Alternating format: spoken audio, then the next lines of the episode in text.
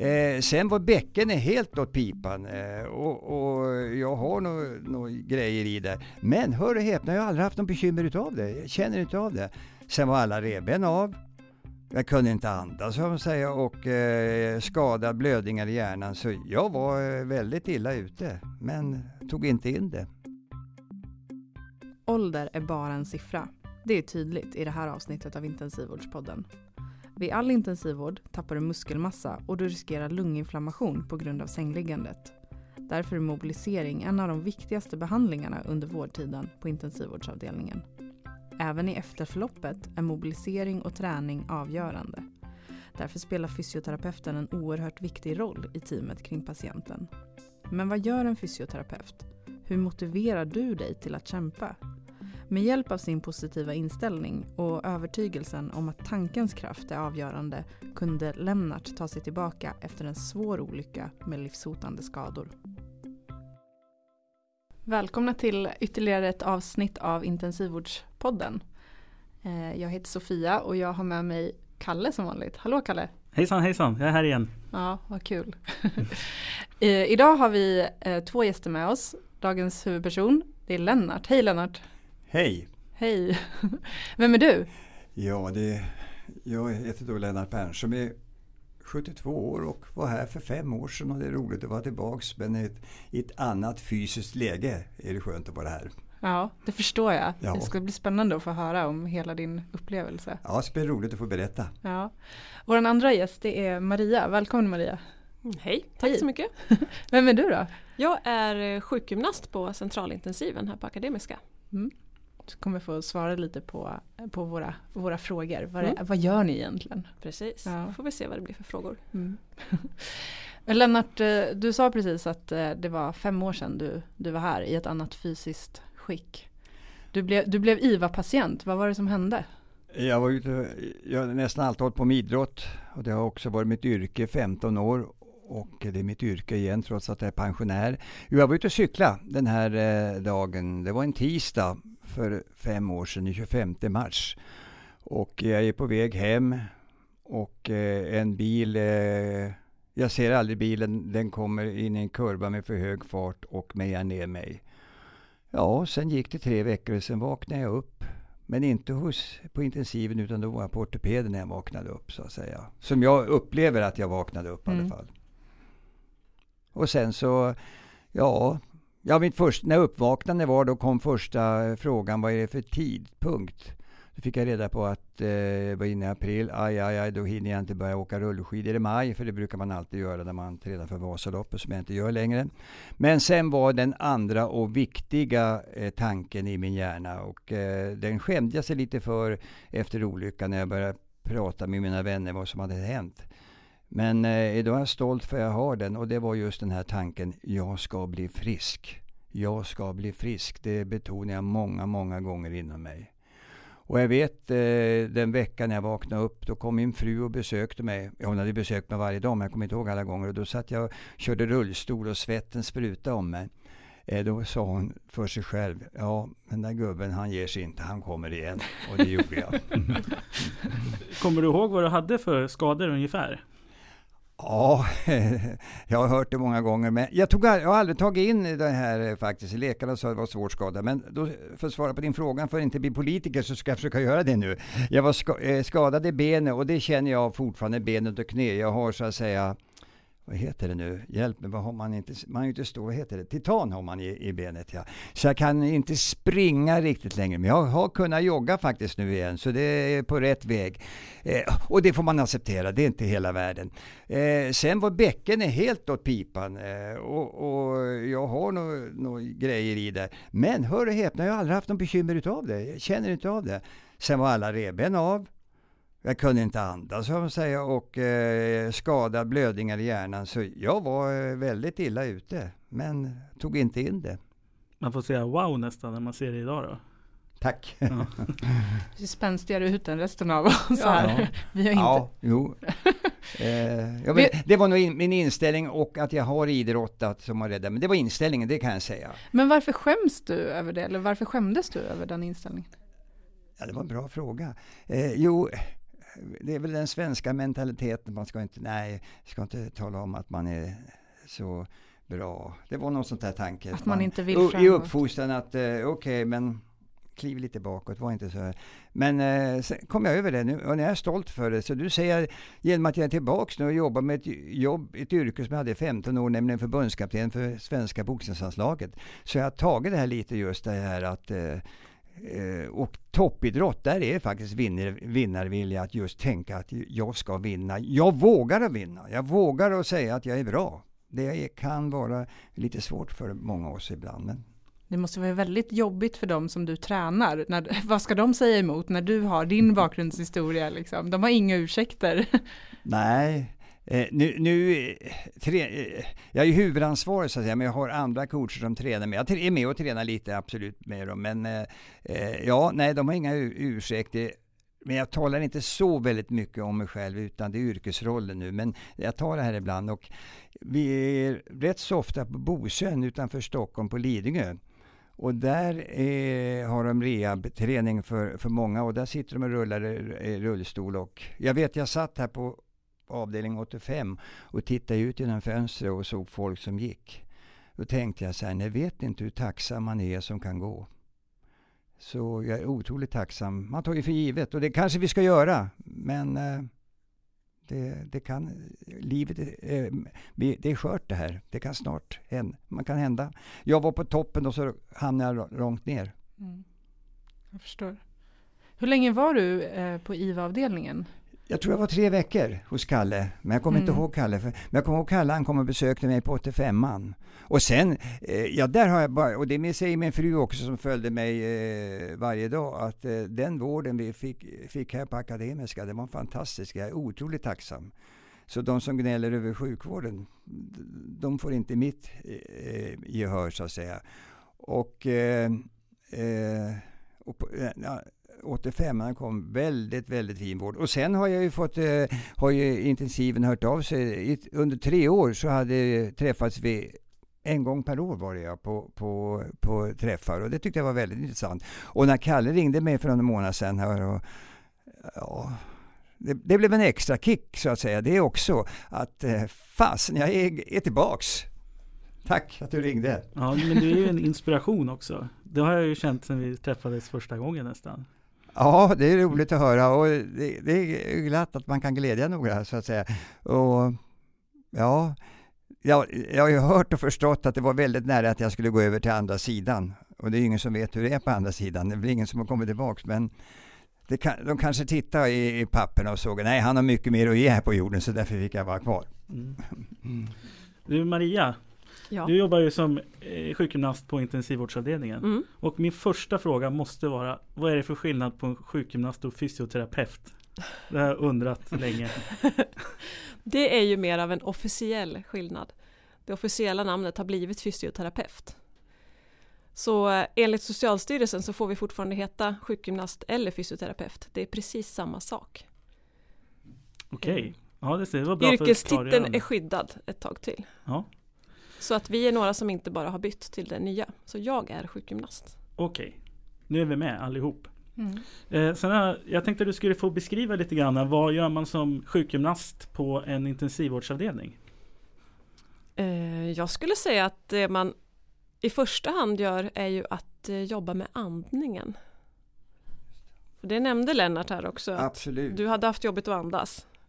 Ja, det var visst väldigt kört, eh, säger man. Min fru stod med en gång när det stod all, eh, en hel del läkare runt mig. Mm. Och eh, jag syresatte inte. Mm. Och en läkare hade sagt, jag får citera vad han sagt, jag vet, jag vet inte vem det ska säga.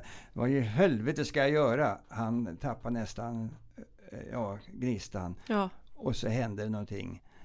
Eh, jag kan säga, min fru eh, ha, ha några tankar och, och sådana saker.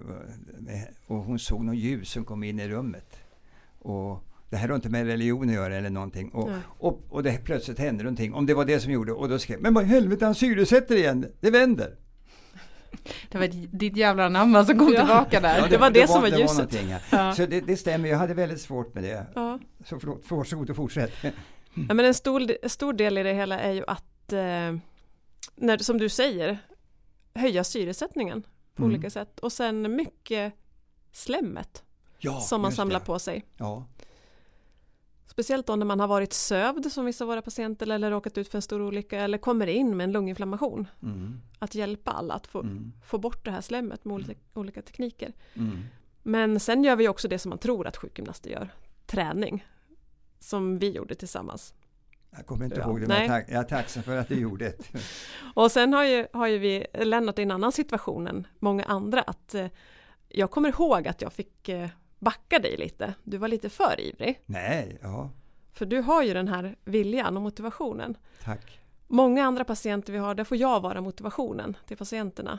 För man har ju kanske ingen motivation, man är sjuk och man är trött och ont framförallt. Ja, det lär jag ha haft sägs det. Men ja. Så en sjukgymnast får ju vara motivationen åt någon annan okay. att hjälpa till. Mm. Vad var det du fick bromsa med Lennart? Försökte han springa iväg eller vad hände? Jag, jag kommer faktiskt inte, inte riktigt ihåg vad eh, vi gjorde, det är fem år sedan. Mm.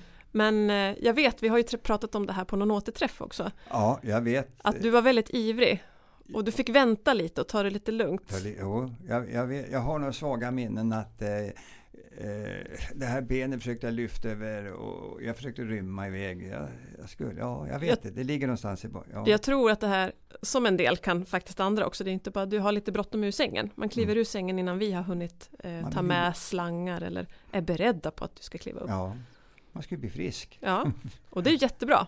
Ja, det var det som räddat mig. Jag, I mitt jobb har jag haft, eh, jag brukar säga att de aktiva, tankens kraft den är otroligt stark. Och jag hade min tanke att jag skulle bli frisk. Jag är otroligt tacksam för. för så den vill jag dela med mig. Mm. Tankens kraft.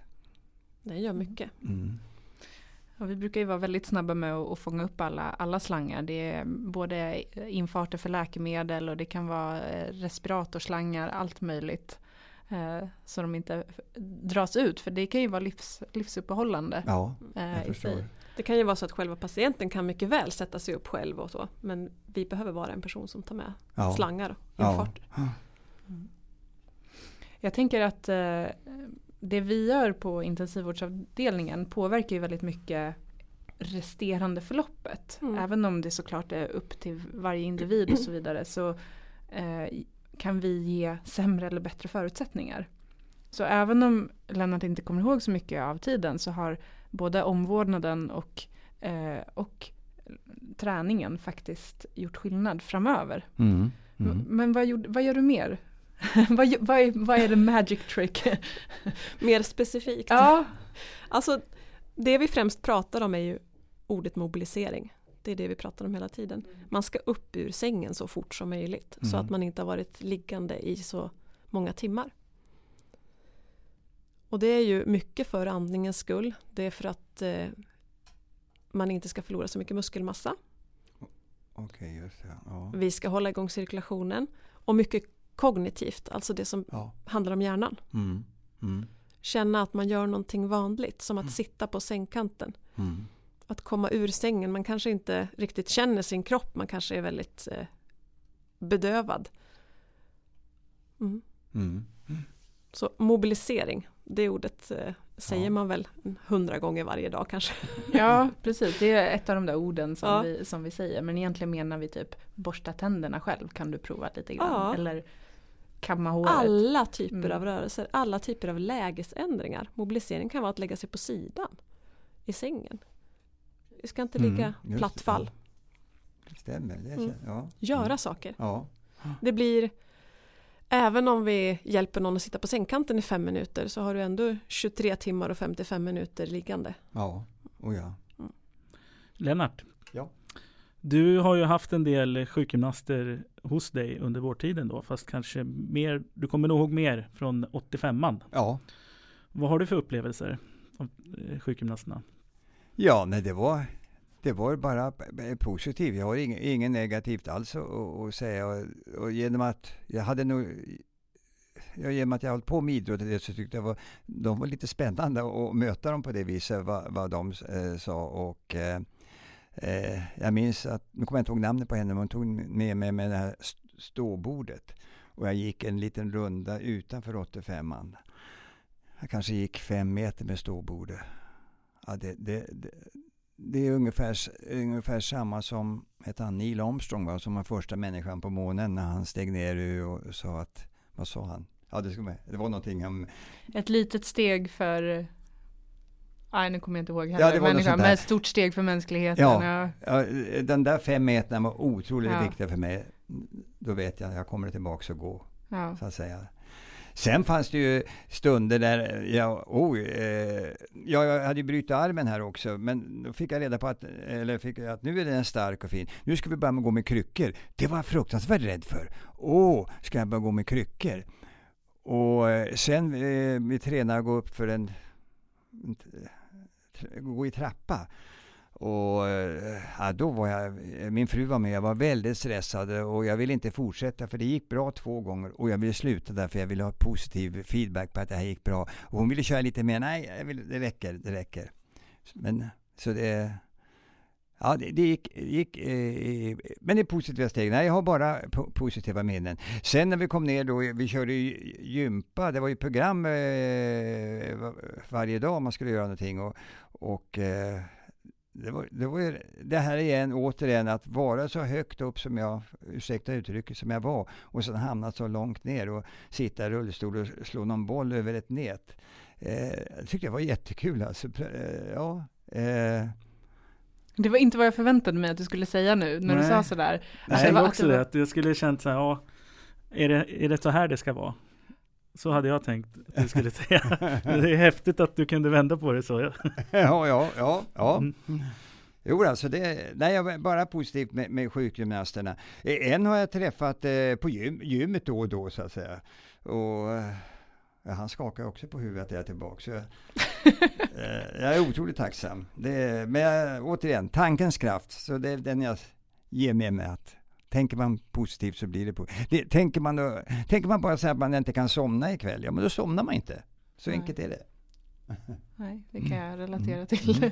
Så jag, jag, skulle bli frisk så att säga. Eh, nej, men, och, och, nej, det var bara positivt. Jag tyckte det var jätteroligt. Jag, jag hade ingen längtan hem i början, absolut inte. Jag ville inte hem, för jag kände tryggheten här.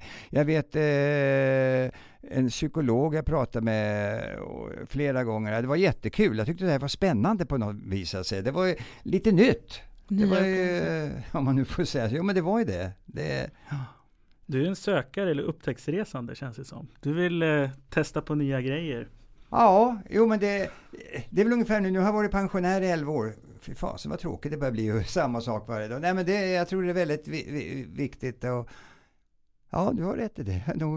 Ja, det var, det var det, det, om man nu kan säga att det var roligt. Men tryggheten, eh, det är väl den jag vill betona. Jag kände tryggheten. Det var slutet efter ett, eh, nästan tre månader, då började jag längta hem. Det var nog enda gången jag tappade humöret, när de upptäckte att, eh, jo det var enda gången jag tappade humöret, att fan ska jag här inte vara kvar, nu vill jag hem. För då hade jag varit hemma på, på eh, över helgen och så kom jag tillbaka och då upptäckte jag att jag hade någon blödning i huvudet fortfarande och det kanske skulle gå in och opereras. Då vände det lite. Nej, men för, åh.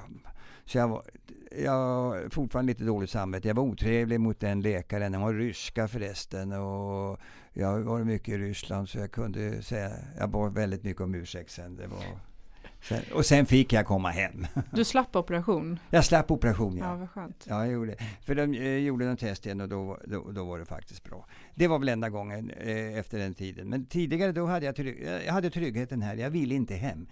Eh, för jag vet, eh, när jag pratade med andra patienter och det som jag hade, de, ja, de ville hem, ville hem, ville hem. Men det ville faktiskt inte jag. Du var motiverad utan, eh, utan att känna att du behövde komma hem. Det var något annat som drev dig. För annars är det många som säger det. Att ja, jag ville hem. Ja, så därför eh, drevs jag framåt. I... Jag, jag märkte det.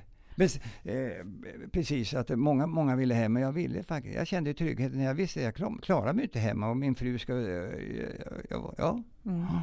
Jag funderar... och sen, som, oh, förlåt. Nej, säg du. Ja, som du säger Kalle, det var nog en liten söka. Jag tyckte det var kul att gå till psykologen. Det var det bästa jag visste. det är spännande. Ja. ja. Jo, jag tänkte, du pratade lite om, eh, om huvudet. Ja. Eh, och innan, innan vi började Eh, podda så, så nämnde du lite vad du hade för minnen från intensivvårdstiden. Kan du inte berätta lite mer? De, de drömmar och så som du hade. Okej. Okay. De var otäcka faktiskt. Eh, de, tyvärr kommer jag ihåg dem, de skulle jag vilja släppa. En natt vaknade jag till exempel att eh, och hade varit här nere vid ån, här vid Fyrisån. Och då, jag drömde att jag hade skjutit med vapen. Hemskt alltså. Det, jag, jag har ingen minne av att jag skjutit på människor, men det, det fanns i bakhuvudet, så att säga. Mm. En otäck... Och den sitter kvar tyvärr. Mm. Tänk att det ska sitta kvar det onda. Det är en känsla alltså som sitter kvar än ja, idag? Ja, det är en känsla. Ja. Det är en känsla som sitter kvar. Den har inte försvunnit. Nej. Det är inte så jag går och drar med, med äh, jämt heller, men den kommer ibland. Kommer ibland. Äh, och sådana här, här situationer när vi pratar om min olycks... Äh, lite längre om min olyckstid så att säga, då kommer nästan den tanken fram. en annan var ute på en resa och jag hade... Det, det var ju i Åbo, kommer jag ihåg att det var. Varför just Åbo? Jag vet inte varför. Och, först, och då på båtresan där var massa prostituerade på båten. Jag hade sagt till min fru, nu får vi akta oss här, nu får hålla i mig här så att de inte lurar mig. Sådana saker. Och när jag vaknade upp, kände att jag vaknade upp lite. Det var, var en känsla att jag hade två horn i pannan som de tog bort. Och då var jag i Järlås av alla ställen. Jag, jag har aldrig bott eller har ingen anknytning alls till Järlås. Jag vet inte. Det, har du pratat någonting om din, med din fru om det här? Är det någonting som hon känner igen? Nej, Nej, absolut inte. Absolut inte. Hon kommer ihåg en gång jag hade eh, sagt att det var en massa vita rockar så att säga omkring. Och då trodde jag att jag var på restaurang. Så jag hade talat med fröken. Ja, men fröken kan vi få beställa? Jag trodde vi var ute och åt min fru och jag. Mm. Nej, vi har inte talat något djupare om det. Nej, Nej. jag vet inte vad, vad, det Men sen fick jag ju lite höra när jag gick på de här um, återträffarna att det, det, kan ju, man kan ju ha tokiga drömmar, hörde jag just från det här. Så det, det, det, det eh, det jag kommer ihåg i alla fall, det är den här skjutningen och eh, båtresan med massa prostituerade. Det är det jag har. Mm. Det ligger kvar. Av någon anledning, jag vet inte vad. Och så är det att jag uppvaknar med två horn som dras ut med huvudet och jag vaknar upp och är ihjällåsa. Mm. Och då var jag lite lycklig när jag drogs upp. Ah, men nu lever jag, men jag kunde inte ta på var jag var någonstans. Nej. Och då var jag på er hos intensiven, det lovar jag, det var jag ju. Mm. Ja. Ni kanske tog bort någonting på mig, jag vet inte. Det kanske har att göra med vad vi pratar om också omkring dig, tänker jag. Eh, att vi säger, ja men nu ska vi ta bort kanske ja, en infart, ja. precis som du är inne på. Mm. Och, och, i ditt huvud så blir det någonting annat. Eh, Exakt. Ja. Får jag ställa en fråga, kommer jag på tänka på ja, Men självklart. Eh, när jag vaknade upp då på ortopeden mm. så visste jag om någon, just när du säger det, visste jag om någon anledning att jag var ute för en cykelolycka. Mm. Det visste jag. Hur kunde jag veta det? Vi pratar ju med dig under vårtiden och även fast du är sövd eller att du ja. är förvirrad eller vad du nu är ja. så förklarar vi ju det vem gjorde vi ni. Det säger, ja, okej. Okay. Var du, du förklarar var du är någonstans, vilken tid på dygnet det är och vad du har råkat ut för. Ah, det är därför, ja. Och, och, har du haft riktigt tur har du hört det där kanske sex, sju gånger på ett dygn. För då har ju alla presenterat sig och berättat ah. det här. Så att det går liksom, jag kan tänka mig att det liksom eh, dunkas in i huvudet ja. och fastnar där omedvetet sen. Ja, för jag, jag visste ju om att jag var i en cykelolycka när jag vaknade upp efter tre, tre veckor. Mm.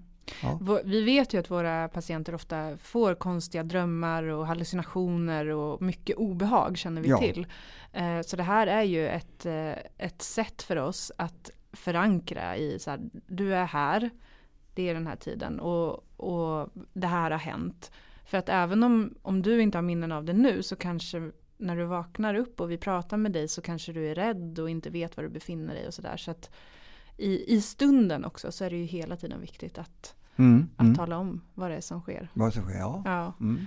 Och så försöker vi göra, alltså i allt vi gör, så pratar vi med dig eller den patient vi har framför oss för att tala om vad, vad vi ska göra innan vi gör det och, och varför. Men du, ja, det är ju jättebra för det blev ingen, ingen komplikation. Jag visste att jag var ute för en cykelolycka när jag vaknade upp. Så det var ju jätte, eller jättebra om man nu kan säga det. Men jag, jag behöver inte ha några frågor. Jag, jaha, mm. det har hänt, nu är jag här. Ja. Det kanske hör ihop då med att du också känner trygghet, att du hela tiden har fått Även om du inte har varit med eh, och har stora minnesluckor så, mm. så kanske det ger en, en, bättre förutsättning för trygghet. Ja, precis. Ja. Mm. Eh, Maria, apropå Lennarts eh, svåra sjukdom här och skador och så och det gäller träning så tänkte jag, har du några eh, vad är det vanligaste problemen man har efter intensivvård som du ser som sjukgymnast? Ja, men när de kommer tillbaka på det här återbesöket efter ett par månader till post-IVA-mottagningen då är det mycket trötthet som folk pratar om. De är så trötta, de går fortfarande och sover sover middag varje dag. Man känner att man kanske inte orkar göra det man skulle vilja göra. Det är en stor del och sen pratar många om eh, när man frågar patienterna själva muskelstyrkan i benen. Benen tappar man oftast lite mer muskelstyrka än i armarna. Eh, och det, det är väl de två stora grejerna som eh, de flesta patienter tar upp. Då, vid den tidpunkten, vid två, tre månader efteråt. Mm, tröttheten mm. känner jag igen, mm. det stämmer. Det hade mm. du också? Ja. Mm. Och den här kan ju vara långvarig. Förlåt? Den kan vara väldigt långvarig, ja. tröttheten. Jo, jag, när jag vaknade upp sov jag väldigt mycket. De klagade lite på mig på 85 att jag sov så mycket. Men det var min, min, mental, min träning då. att Sover jag och vilar mycket så kommer jag igen. Eh, sen tog jag hjälp. Det, var, det hände, året innan hände en svår olycka för en elitidrottsman som heter Daniel Rickardsson, en skidåkare, som blev väldigt, väldigt svårt skadad. Och en av de som besökte mig var Rickard Grip som är förbundskapten i skidor. Jag hade känt honom sedan tidigare, vi hade arbetat lite ihop. Och då berättade han om Daniel Rickardsson, att, eh, för han tog sig en OS-medalj året efter, mm. att han tränade varje dag när han vaknade upp. Så jag fick lite extra kick där. Jag ska träna, jag ska träna. Jag... Det hade du med dig i bakhuvudet. Precis, precis. Men jag sov, som du säger, jag, mm. blev också där, skönt trött, så jag sov väldigt mycket. Mm. Och då har jag det, när man vilar och sover, då återhämtar sig kroppen. Mm. Men sen beskriver de också, också en annan typ av trötthet som man inte riktigt kan vila sig ifrån riktigt heller, utan man är trött. Ja, det kom, när jag kom hem sen jag sov, sov rätt mycket. Men mm. jag, jag såg den positivt. Det, det är mm. bra nu. Nu mm. kommer jag tillbaks. Mm. Så jag vände det mm. till en positivt. Av någon anledning. Men det, ja. Och nu mm. sov jag inte så mycket. Nej. Hur lång tid tog det innan du kände dig som dig själv igen? Eller känner du dig igen som dig själv? ja, det hann jag tänka nu just det. jo, men nej, jag är inte riktigt hundra i och med att jag inte kan. Eh, men jag går och, hoppar och skuttar. Eh, sen får jag acceptera det. Jag är ju inte 25 längre. Det, men eh, jo, det tog nog ett år i alla fall innan jag Eh, men jag körde träning varje dag med sånt här gummiband och så körde jag faktiskt programmet som hon gav mig. Det var en kvinnlig sjukgymnast som, jag kommer inte ihåg namnet på henne. Så det, det, körde jag och sen byggde jag på mer och mer så att säga av egna övningar. Så, och ett år, ett år får man nog säga innan jag började känna att eh, nu, nu är jag tillbaka. Oh, ett år kan ett svar på frågan. Ja. Mm. Och, men du har aldrig känt något problem med närminnet eller Nej, peppar, peppar, ta i tre. Nu slog jag mig i huvudet. ja. Eh, nej, eh, och jo, eh, det bad jag min... Det låter också lite skrytsamt här nästan, men jag bad min fru ta med sig eh, vistexter, för jag tycker om visor och brukar sjunga och sådär.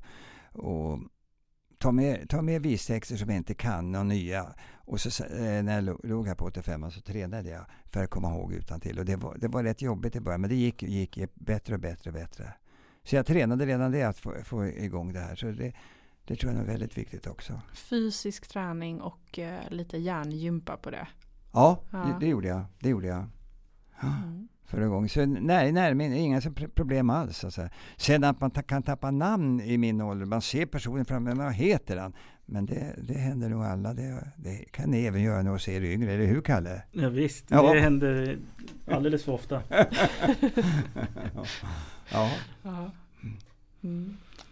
Du, eh, det, man blir ju som otroligt inspirerad när man hör, du ser allting så positivt. Och jag kan väl säga att det är inte alla som gör det.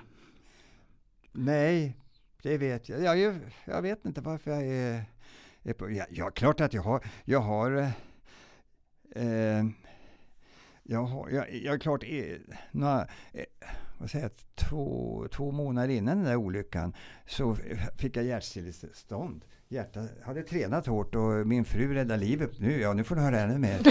alltså, ja. Det här är som en bonus. Ja, eh, jag, eh, jag dog. Eh, hon hade stått bredvid monitorn och det var bara streck. De säger att man går in i en tunnel när man går över till andra sidan, men jag hade bara svart. Så vaknade jag upp, men åk hem du tidigare, så jag. Jag, jag, jag mår bra nu. Och det här på, var på måndag, på söndag går Vasa, skulle Vasaloppet gå. Jag kan åka, tänkte jag. Men det kunde jag inte och sen har jag inte åkt en Vasalopp så jag har fått en sån här defibrillator in, implanterad. Och där fick jag också turen genom den psykologen jag hade för den här eh, olyckan då och hade eh, tyckt att jag kanske skulle gå på en stresshantering. Så det är inte bara positivt. Nu kommer sanningen fram här. En stresshantering här på Akademiska. Ja, men det behöver inte jag. Jag är ju inte stressad. Men jag gick med på den där i alla fall och träffade en massa andra gamla gubbar som satt där och gnällde. De har jobbat hårt och var utstressade. Det. Jag tänkte, jag, jag tillhör inte gängen. Men okej, vi skulle ju träffas fem, sex gånger. Jag kan hänga med. Tills andra gången den här mycket trevliga läraren visade en bild på en gubbe som stod och sparkade på en gräsklippare. Fasen, det där är ju jag. och, det, eh, och då tog jag några mantror och så här, för jag, jag kan reta upp, eller tidigare gjorde jag, ja det regnar idag, då, vilket jävla väder, du kan ju inte träna, jag kan inte göra det, jag kan inte, ja. Det här lämnar åt sidan, så det är inte, det, det är mycket, mycket jobb bakom ändå, Kalle. Det är inte bara positivt. Jag har eh, haft lite det här att, fan, åh, oh, irriterad och, och sådana saker. Så nej, det var en väldigt duktig att gå på den där, eh, att lugna ner mig lite. Men det händer att jag blir uppstressad. När jag åker tunnelbana eller tåg till Stockholm att det går för sakta av tåget och sådana saker. Och det, och, och Alltså, för att träna på, bättre på detta så gick jag i, på, när jag skulle, på ICA Maxi. Får man göra reklam för vilken affär det är? det är inte SVT det här, Nej, det är lugnt. Det är public service. Vid behov, ja, ja, ja. Så ställde jag mig alltid den kassan det var mest människor i för att träna det här, lugnheten. Oj, ja. Ja, och eh, prova på det när ni är stressade. Ställ er längsta kön, då, då får man stressa av sig. Åh oh, herregud. Jag vet faktiskt inte om jag skulle klara det. ja, det är ett bra sätt faktiskt. Ja. För vi stressar ju helt i onödan egentligen. Ja. Så, jo, jag är positiv. Så jag, det viktigaste är väl att jag ja, som jag ser den här bilden, jag, jag trodde inte på den här stresshanteringen, men när de visade den här bilden med, med den här gubben som sparkar på gräsklipparen, då kände jag igen mig och det erkände jag också. Det tror jag är viktigast att man vågar erkänna. Att eh, dels att jag var skadad och dels att man stress, ja. Det måste vara jättesvårt när man inte riktigt eh, eh, man inte riktigt köper konceptet. Liksom. Precis. Men det verkar som att de är väldigt pedagogiska där. De kanske hade fler bilder, fler gubbar kände igen sig. Ja, ja det var jättebra. Jag har haft kontakt lite efter också så att säga, så det var jättebra. Nej, det var, jag tror jag träffas tio gånger faktiskt. Var det, var, det var mycket bra. Mm. Ja, det är ju häftigt. Du, du, ja. du börjar med ett hjärtstopp alltså och sen... Eh, Cykelolycka. Ja. Och det hjärtstoppet det tog jag inte så allvarligt. Men det, är ju, det här är ju motorn, går den bort så... Det, det är ju ganska viktigt. Och ja, det är det. Men, du, men nu kan jag vara lugn förstår du, för nu skulle jag, skulle jag nu dö här så slår hjärtat igång så då är jag pigg igen. Så det, ja. ja, men det känns jätteskönt för oss också som jobbar med det, att vi, att vi vet att vi har den hjälpen till hands ifall det skulle hända någonting. Skulle, ja, ja, det är en trygghet, det är en trygghet faktiskt. Ja. Men du, jag tänkte lite på, du, du hade varit ungefär tre månader här på sjukhuset? Alltså. Ja, nästan exakt tre månader, ja. ja. Hur var det att komma hem då? När det väl var dags? Jo, men det var skönt. Det, det, det var jätteskönt faktiskt. Och att eh, jag började tre, tre, återigen träna att gå. Försöka gå själv eh, en liten kort sträcka varje dag. Från köket in till vardagsrummet och tillbaks. Och så gjorde jag likadant på kvällen. Så låg jag på en... Min fru är ju då... Eh, hon är utbildad... Eh, det heter Feldenkranschtpedagog. Eh, Eh, så hon eh, och yoga och sådana saker. Så, ja, vi, vi, tränade väldigt mycket. Så det, och jag kom ju hem en bra tid. Jag kom hem i juni. Jag kom hem svenska flaggans dag den 6 juni. Så det var ju rätt tid att komma hem när det är ljust och fint och sådana saker. Och, nej, jag såg det väldigt positivt. Eh, och det rullade på rätt, snabbt faktiskt. Så, sen åkte min fru, hon hade bokat en kurs i Thailand. Hon kan inte, jo men nu åkte, det fixar sig. Och det här var i juli månad. Ja, men du gör inget annat. Nej, men jag cyklade faktiskt en gång upp då i juli månad. Vi bor två kilometer från ICA Maxi. Så jag cyklade faktiskt upp. Och sen, eh, för, första nej, då gick jag med rullatorn eh, faktiskt eh, och åkte på den. Men sen cyklade jag faktiskt upp. Så det, det gick faktiskt. Det, har, du, har du berättat det för din fru? Ja, långt efteråt. Hon sa du får inte göra det. Men jag var, jag var ju väldigt försiktig. Jag var ju väldigt försiktig. Men eh, jag, tror, jag kände att jag vill prova lite. Då, då, det var en kick att jag blev friskare, att det, det är på gång. Eh, den 4 september cyklade jag första gången. Olyckan hände 25 mars. Den 4 september cyklade jag första gången eh, på, eh, ut en liten runda på två och en halv mil. Och gud vad lycklig jag var när jag kom hem. Åh herregud. Och skillnaden är när jag cyklar nu, eh, för det gör jag ju fortfarande, att jag tittar på bilarna som jag möter. Det, hade jag tittat kanske jag hade klar, undvikit den här cykelolyckan som jag var utsatt för. för jag, men nu tittar jag på alla andra som jag möter och det händer ibland att de genar i, i kurvorna och sådana saker. Så. Men jag är inte rädd. Jag är inte rädd för, för dem, men jag är väldigt försiktig. Det, det jag slås av när jag lyssnar på dig, det är ju att du har en förmåga att sätta upp mål som låter realistiska. För annars ja. hade du kan datumen på alla saker du har gjort. Ja. Det är som milstolpar. Är det en inbyggd förmåga du har eller är det något du har tränat på? Eller? Nej, det är nog helt inbyggt faktiskt. Jag har inte ja. tänkt på det förrän du säger det. Ja. Nej, för du har sån koll på exakt alla dagar och tider och då cyklade jag två och en halv mil. Och, ja. och, så. och jag tror att den där idén saknar nog ganska många utav de som vi träffar eh, på våran uppföljningsmottagning. Vad säger du Maria? Mm. Jag tror de har inga konkreta mål. Som under sjukgymnastutbildningen så får man ju lära sig det här att man ska sätta upp mål med sina patienter. Mm, mm. Du ska ha ett huvudmål och sen så ska du ha delmål på vägen. Okej, okay, ja. Ja, det är jätteviktigt. Och de ska, de ska vara, det ska vara inom en viss tid och de ska vara realistiska och ja. precis som Kalle säger. Och lagom svåra att nå. Ja, ja man ska, precis. Ja. Du måste få en push men du måste kunna känna att du har möjlighet att nå dem också. Mm. Men det här brukar vara svårt. Att sätta konkreta mål. Det var väl det jag kände lite, om man nu får småskryta lite, när du ringde mig Kalle här för några månader sedan. Att, eh, kan jag då hjälpa andra människor med mina tankar så är jag väldigt tacksam om man kan göra det. Med just det här att eh, eh pusha och eh, ja, tänka återigen tankens kraft att få det att... Eh, för jag kommer ihåg en från 85, han skulle då skrivas hem. Jag glömmer aldrig, han, han grät nästan skulle åka hem. För han... Ja, men jag, kommer inte kunna, jag har aldrig tränat, jag kommer inte kunna träna och göra någonting när jag kommer hem. Så, eh, ja. Så jag kan, kan jag bistå med någonting här så är jag tacksam. Man kan hjälpa någon, några andra som har varit utsatt för som du sa till mig, Kalle, en svåra olycka. Mm. jag har aldrig tagit ut ordet svårt. Det, ja. Nej, men den, eh, utan att eh, liksom linda in någonting så var det ju en väldigt svår olycka. Usch ja, usch, mm. ja. ja. Mm. Jag kan tipsa om 1177 eh, har väldigt bra filmer för träning hemma. Mm. Det heter faktiskt Träna hemma tror jag. och det är dels en kortare variant och en längre. Jag tror en längre är på 45 minuter där man kan få tips om hur man kan träna med till exempel mjölkpaket eller andra saker och så där, enklare övningar. Mm. Så titta gärna in där om man eh, vill ha lite tips. Den är, jag har också testat. Mm. Funkar alldeles utmärkt. Ja. Jag känner mig väldigt träffad. Jag är en sån person som eh, borde röra på mig mer i, i vardagen och träna och så vidare. Och jag, när jag ser patienter som är, som är motiverade. När jag hör dig berätta Lennart så tänker jag att helvete det där skulle aldrig gå för mig. Jag skulle Jo då. Ja men, ja men nu när jag får träffa dig mm. då vet jag att ja, men det är inte bara en sjukgymnast som säger det. Hon, den, den fysioterapeuten, sjukgymnasten har faktiskt rätt. Mm. För att nu har jag ett konkret exempel på vilken Allt skillnad det. Allt det här sitter in i ditt Ja huvud. men precis. jag som coach ska hitta och trycka på de här. Ja. men det är du som gör det. Ja men precis. Mm. Ja jag kan också överleva en, en uh, IVA-tid. Ja. Bara jag har konkreta mål. Mm.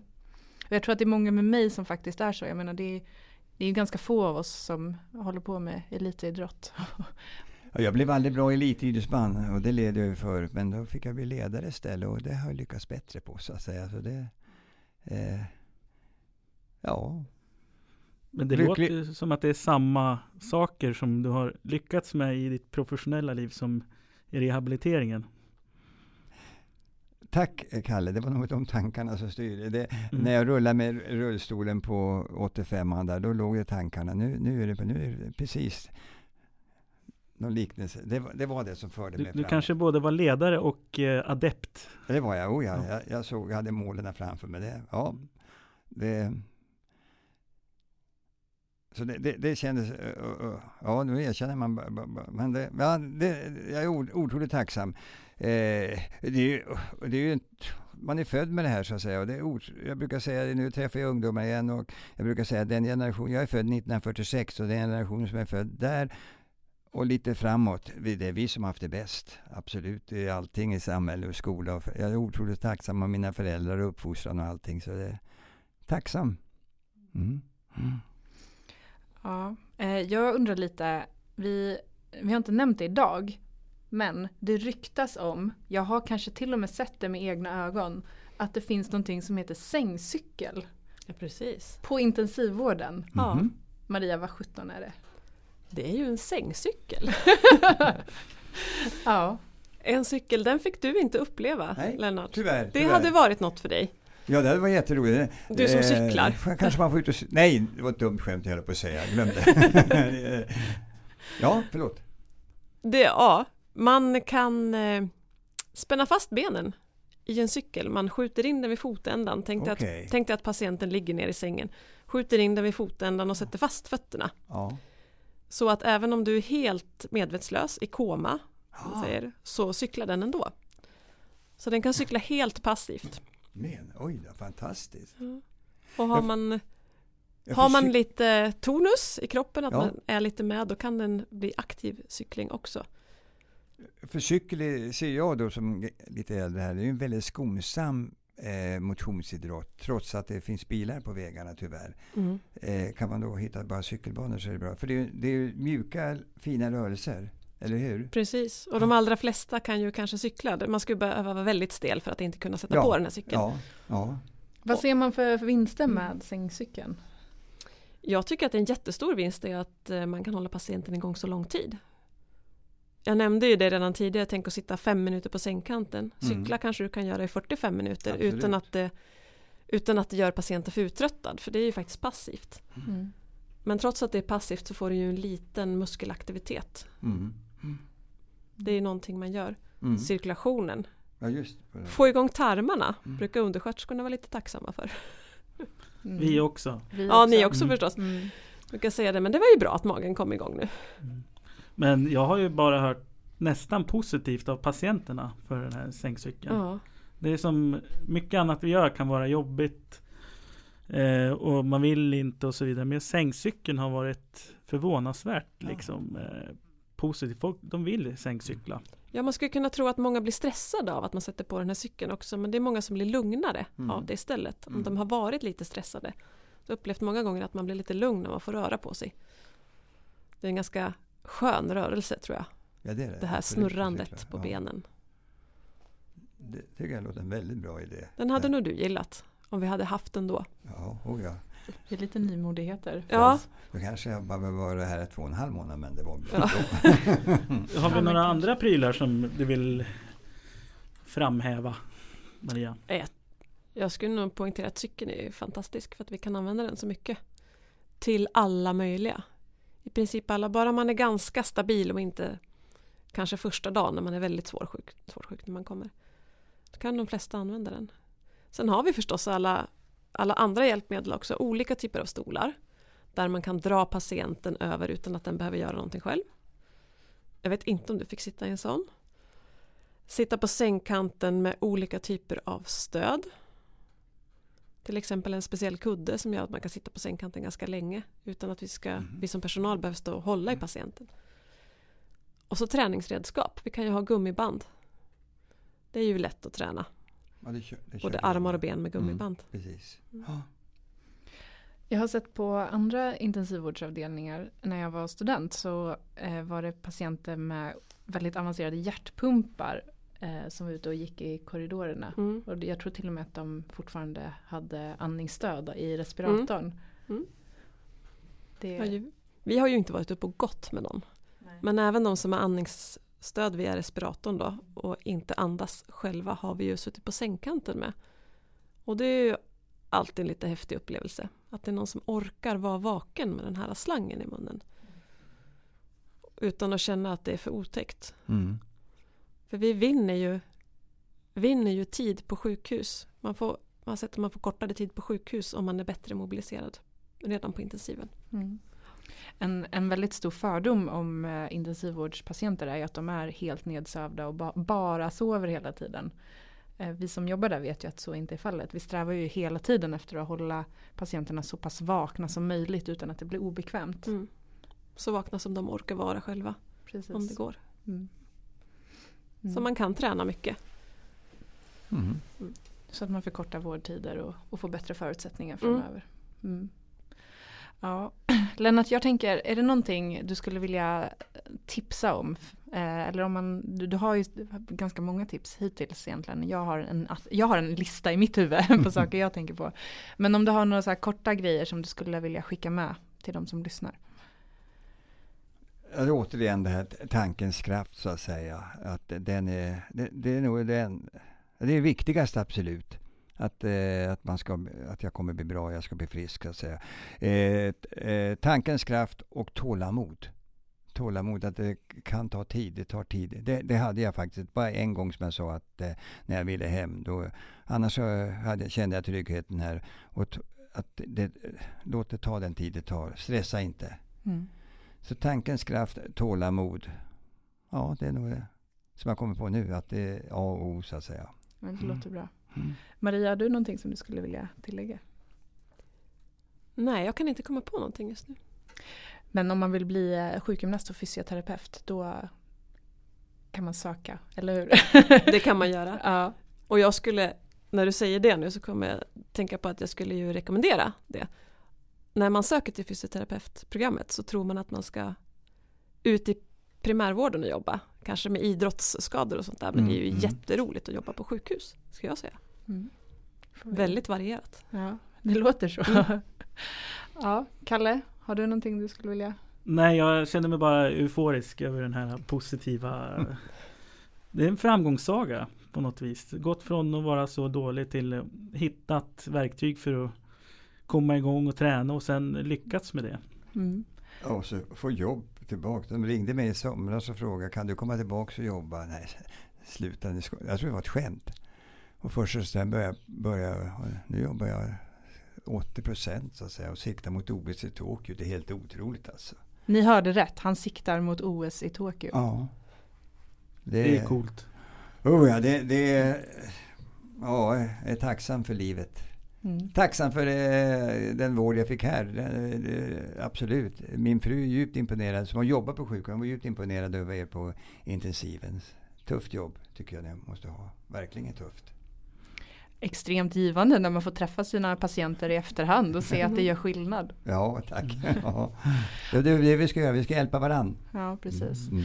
Ja, men okej, då får vi hålla tummarna för eh, svenska allhandslaget i boxning och, och kvalet. Som... Att vi klarar kvalet, ja. ja då, då kommer jag till OS i Tokyo nästa år. Kommer jag inte det, det, det är inte hela världen. Det, det, jag har ju tagit mig från den här, det är viktigare. Så att säga. Eh, men eh, målet är det i alla fall, att komma dit. Mm. Ja, vi får se. Ja, tack så jättemycket för att ni var med. Tack så hjärtligt för ja, att jag fick komma. Mm. I det här avsnittet av Intensivvårdspodden har vi träffat Lennart Bernström och Maria Willman. Vi som har den här podden heter Sofia Lindström och Kalle Storhök. Vill du veta mer eller komma i kontakt med oss hittar du mer information på intensivvårdspodden.se. Tack för att du har lyssnat.